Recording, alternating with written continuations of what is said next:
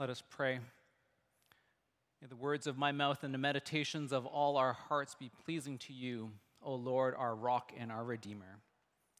Amen. Please be seated. Years ago, I visited my brother in Thailand, and after that first long day of sightseeing, I returned to his apartment and I put up my feet. Maybe it was a couch, a pillow, I don't know, an ottoman, but it was a chance to give my achy feet a rest. But then I learned a very important cultural lesson put your stinky feet down. Don't stick them up in the air like that. Don't point them at others. You see, in Thai culture and in many other cultures around the world, Respect and dignity start up at the top, at your head, where it's the highest, and it goes all the way down. It ends at your feet. Our feet are considered lowly and dirty. And in our gospel reading from John chapter 13, we have this unique window into the cultural practices of Jesus' time. We hear about Jesus and the dirty feet of his disciples on this Maundy Thursday as we approach Good Friday and Easter, this episode of foot washing during supper sounds out of place. It feels a bit insignificant knowing what's coming around the corner. You see, Jesus' crucifixion, a few more days, that cross is a worldwide symbol of Christianity. Nobody's wearing a pendant of feet. So on this Thursday evening, with the shadow of the cross just over the horizon, why listen to this story of lowly, dirty feet? Why is this story, the one that Samantha read, why is this story the one that Christians read every year the day before Good Friday, before the crucifixion?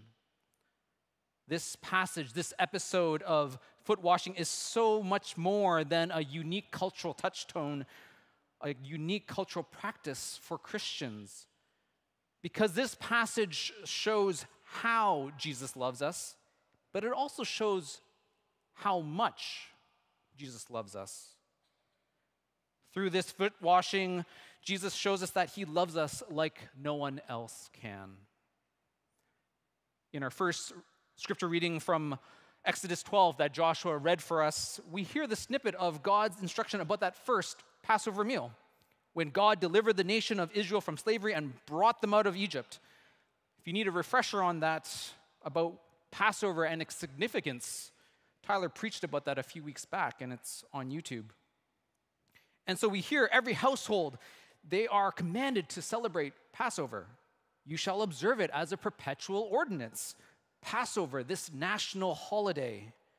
And even today, Passover is the most widely celebrated Jewish holiday. And so, Jesus, his disciples, they follow all the Jewish customs and laws and they celebrate this annual feast together. In the Gospels, Jesus has celebrated Passover many other times, but this time is different. In John chapter 13, this time is different because Jesus knew that he would leave his disciples. He would depart from the world and he would return to his Father in heaven. This was the last time he would celebrate Passover. Actually, the last time he would celebrate any meal with his disciples. So, knowing that this is his last meal with them, what did Jesus want them to know? What was his last message for them? Well, we know from that first few verses that Jesus wanted to tell them that he loved them to the end. He wanted to show them that he loved them completely. And the way that he showed his best friends, his closest followers, that he loved them, the way that Jesus shows that he loves them is by washing their feet. And if some of you are familiar, there, there are so many other ways that Jesus could have shown or said how, that he loved them. If you know the, the five love languages, Jesus had spent three years of quality time together.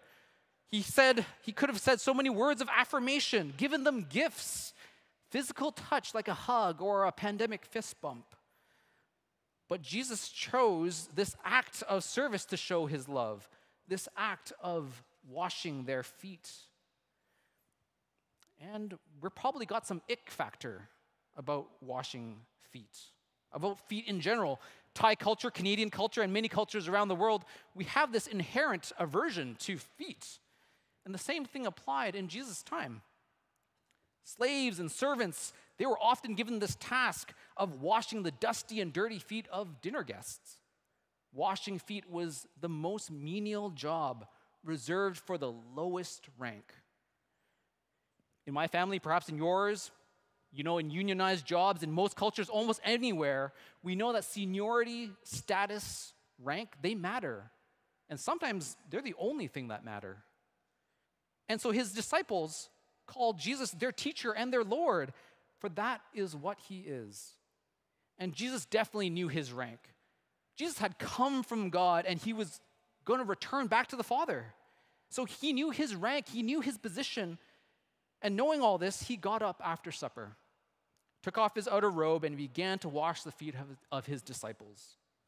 Jesus loved them so much that he was willing to go on hands and knees and love them with this most menial task, this act of service. Jesus wanted to show them how he loved them. This how of his love was concrete. The how was this act of service. For Jesus, foot washing was an expression of humility, but it was also a sign that pointed to his crucifixion to come, of his death in a even more humiliating way possible. Jesus shows that his love, this, this love is an act of service. That Jesus, his love is humble. That his love goes on hands and knees. That his love is obedient even to humiliation on a cross. So that's the how. How Jesus loves us. Loving us in action, loving us to the end, loving us to death. But there are two details in this foot washing episode that I want to highlight. Two details that show us not the how, but the how much Jesus loves us. The big detail is familiar to most of you if you've heard this story before. It's Peter, the favorite disciple of most people that they know of. And Peter, he rejects this act of service. Jesus, Peter won't allow Jesus to humiliate himself. Peter won't allow his teacher, his master, to stoop down like that. But in order to have his share with Jesus, in order to belong in relationship with Jesus, his closest friend, he relents, and Jesus washes his feet. This is the same Peter who Jesus predicts at the end of this chapter. He predicts that Peter will deny him three times. But Jesus washes his feet. Jesus serves and loves Peter, who turns out to be a fair weather friend. Jesus loves Peter so much that he goes on hands and knees, even when he knows that Peter will abandon him when he needs him most. This is a very interesting detail to consider that Jesus washes Peter's feet with full knowledge of that impending denial. But there's a smaller detail, and perhaps it's a more amazing detail, is that Jesus washed the feet of Judas. Jesus serves and loves Judas, his betrayer, the traitor, the turncoat. A fair weather friend is one thing, you know, someone who bails on you when you need them most, but even worse is having someone in your inner circle, a close friend who switches sides and betrays you. But Jesus washes both of their feet. He loved both of them. Jesus loved them literally from head to toe. You might be considering your family and your friends and who you might be willing to die for who you might be willing to sacrifice yourself. And if it's someone close, maybe it's someone you love, you know, a child, a spouse, a parent, maybe. But if that child, that spouse, that parent, if they denied you, if they betrayed you, that willingness to die for them, that sacrifice, that probably quickly changes. So Jesus shows us that his love is so unique in this way so different from any other love that we can know of. He shows us that his love is deeper than the love of a parent, deeper than the love of a spouse. Jesus shows how much he loves us because he died and He died for Peter, who would deny him. Jesus loved and died for Judas, who would betray him. And there isn't anything, any thought or action that can stop Jesus' love. Jesus loves you even when you betray him. Jesus loves you when, if and when you deny him. Jesus loves you even with the darkest, coolest thoughts in your mind. Perhaps it's those dark wishes of that child kicking your airplane seat. Maybe it's the cruel dreams that you have of abandoning your parents. Or for those with teenagers, that wish, that silent wish that your teenagers would be mute and never talk back. Jesus loves you even with that. Jesus loves you with all your flaws, the ones that you even hide from yourself. Jesus loves you, loves us to the end, to the bitter end. He loves us completely, head to toe. And this love that goes to the bitter end, this love that loves completely, this is the love that Jesus commands us to practice and show one another. Jesus shows how he loves us and he shows how much he loves us because this is the basis of his new commandment. It's where we get the word Maundy for Maundy Thursday. In Latin, Mandatum Novum, a new commandment. And this foot washing on Maundy Thursday is a tiny capsule that illuminates this whole, this new commandment.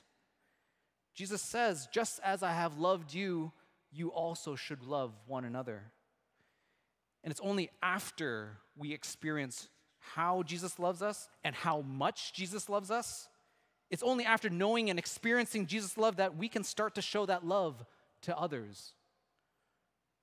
Sacrificial love, this love that Jesus commands, it's so difficult because, as the biblical scholar Gail O'Day writes, there are two dimensions of Jesus' foot washing. It models service and discipleship. But service and discipleship are possible because to participate in the foot washing is to participate in the expression of Jesus' love that leads to his death. Service is the how. It's the how, the acts of compassion, how we love one another. But discipleship is the how much of love. It's Jesus' love to the bitter end. Discipleship for those who follow Jesus this is discipleship that obediently follows Jesus on the path that leads to the death of ourselves and the death of our self interest. So, as I close, I invite you to enter into this narrative. Maybe go home and read John 13 again on your own. Enter into the scene at supper with Jesus. Maybe imagine yourself as one of the disciples, one of the characters are you Peter? Are you so sure of yourself? Maybe you don't want Jesus to come near your feet. Maybe you don't want Jesus to come near any of your flaws. You won't allow Jesus to stoop down to humiliate himself to wash the dirty parts of your life. Maybe it's a bit harder. Are you Judas? Maybe you're not yet convinced about Jesus and you're about to walk out and betray him. Maybe you have unanswered questions and it looks like it's time to walk away.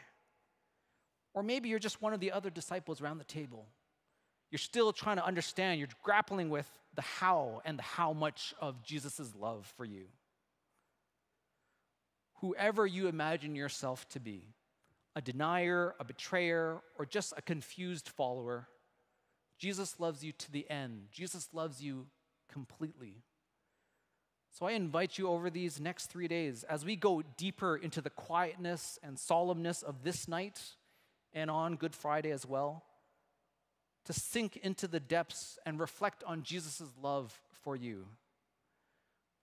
And as you reflect and experience Jesus' love that goes through the cross, that goes through his death and suffering, reflect about how Jesus loves you. Reflect about how much Jesus loves you but also consider those that betray you, those that deny you. Jesus loves them too. Jesus loves them to the end. Jesus loves them completely, all the same. And just as Jesus has loved you, how might you love them? Maybe this is the weekend where you reach out to someone who has betrayed you, someone who has denied you.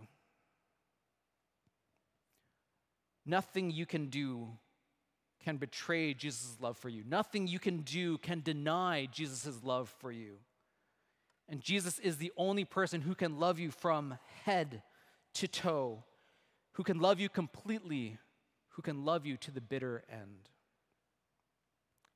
Let's pray. Lord Jesus, I ask that you would show us how much you love us. Remind us that you love our best parts, but also our worst, our lowest parts. You love us from head to toe. Remind us that you loved your closest friends and disciples. You also love those who betray you, those who deny you. You love all of us in between. Jesus, thank you for your love, and we pray this in your name. Amen.